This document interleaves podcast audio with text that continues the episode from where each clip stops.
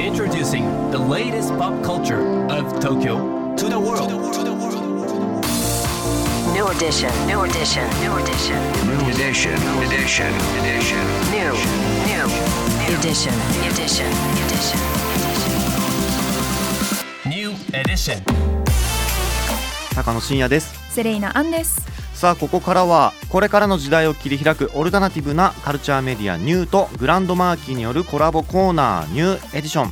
毎日ニューにアップされるさまざまなカルチャートピックスの中から、聞けば誰かに話したくなるような聞けば今と未来の東京が見えてくるようなそんなおニューなネタをピカギュッと凝縮してお届けします。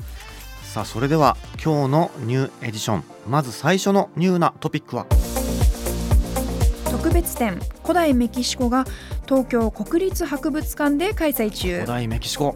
6月16日から東京上野の東京国立博物館で開催されている特別展古代メキシコマヤアステカテオティワカンうん。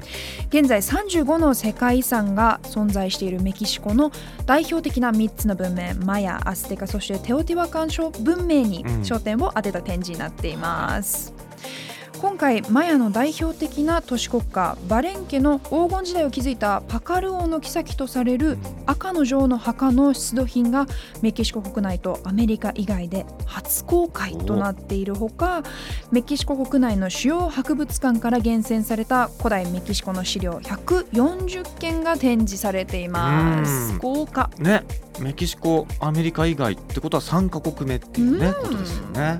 ちなみになんですけれども今週末東京上野恩賜公園では下町ハイボールフェスが開催されるようでこちらですねうんうん。上野と浅草の商店街などがコラボして行うイベントらしいんですよ。うん。下町ハイボール日本酒ハイボールワインハイボールクラフトビール日本酒などを販売するブースやハイボールに合うホルモン焼き焼き小籠包あとスイーツも販売されるらしいですね。しかもおもちゃ屋さんが出店する縁日があってうん。よさこいソーラン節とかそういうパフォーマンスも、あのー見れるというね。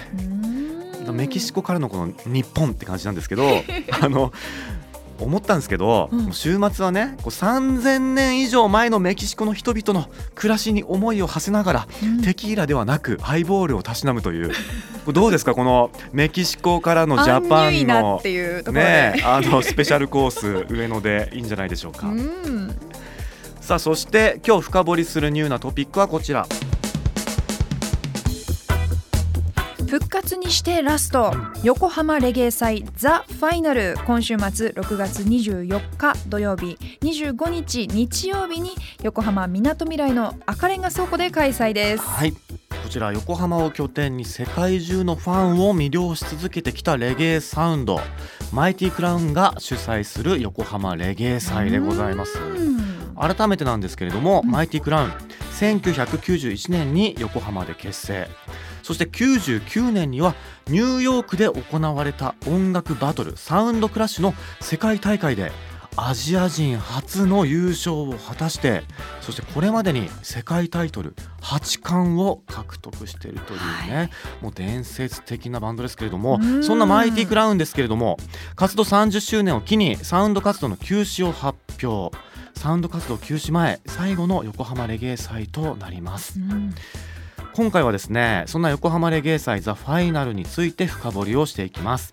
マイティクラウンの元マネージャーで横浜レゲエ祭の運営もされている小松純子さんとお電話がつながってます。小松さん。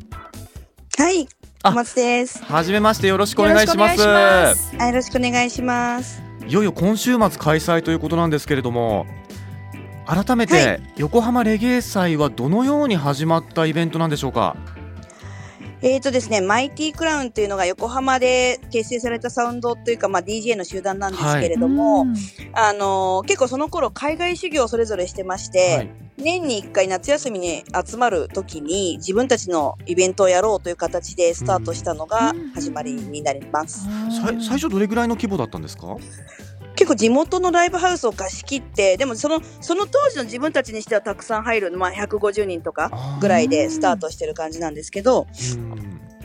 なんかあの横浜レゲエ祭2006年には横浜スタジアムで開催じゃないですかはい。その時も3万人規模のビッグフェスにね成長してたというふうに聞いたんですけれども。すごい。そうなんです。はい。すごいですよね勢いがうんね。うんうん。であのアーティスト自らが主催する夏フェスのひな形にもなったというね。うん。そうですね。はい。そしてそんな横浜レゲエ祭が今年12年ぶりに横浜の野外で行われるということで。はい。小松さんズバリ見どころを聞いてもいいですか？見どころ。はい。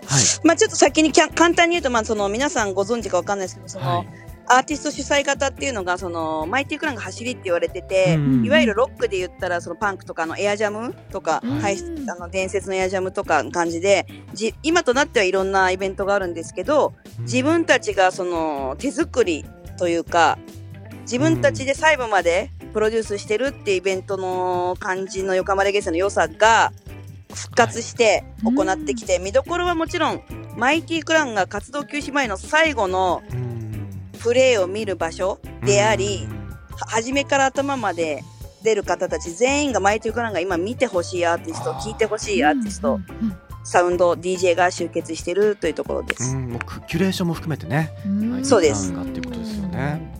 ちなみにライブ以外での楽しみ方はありますか？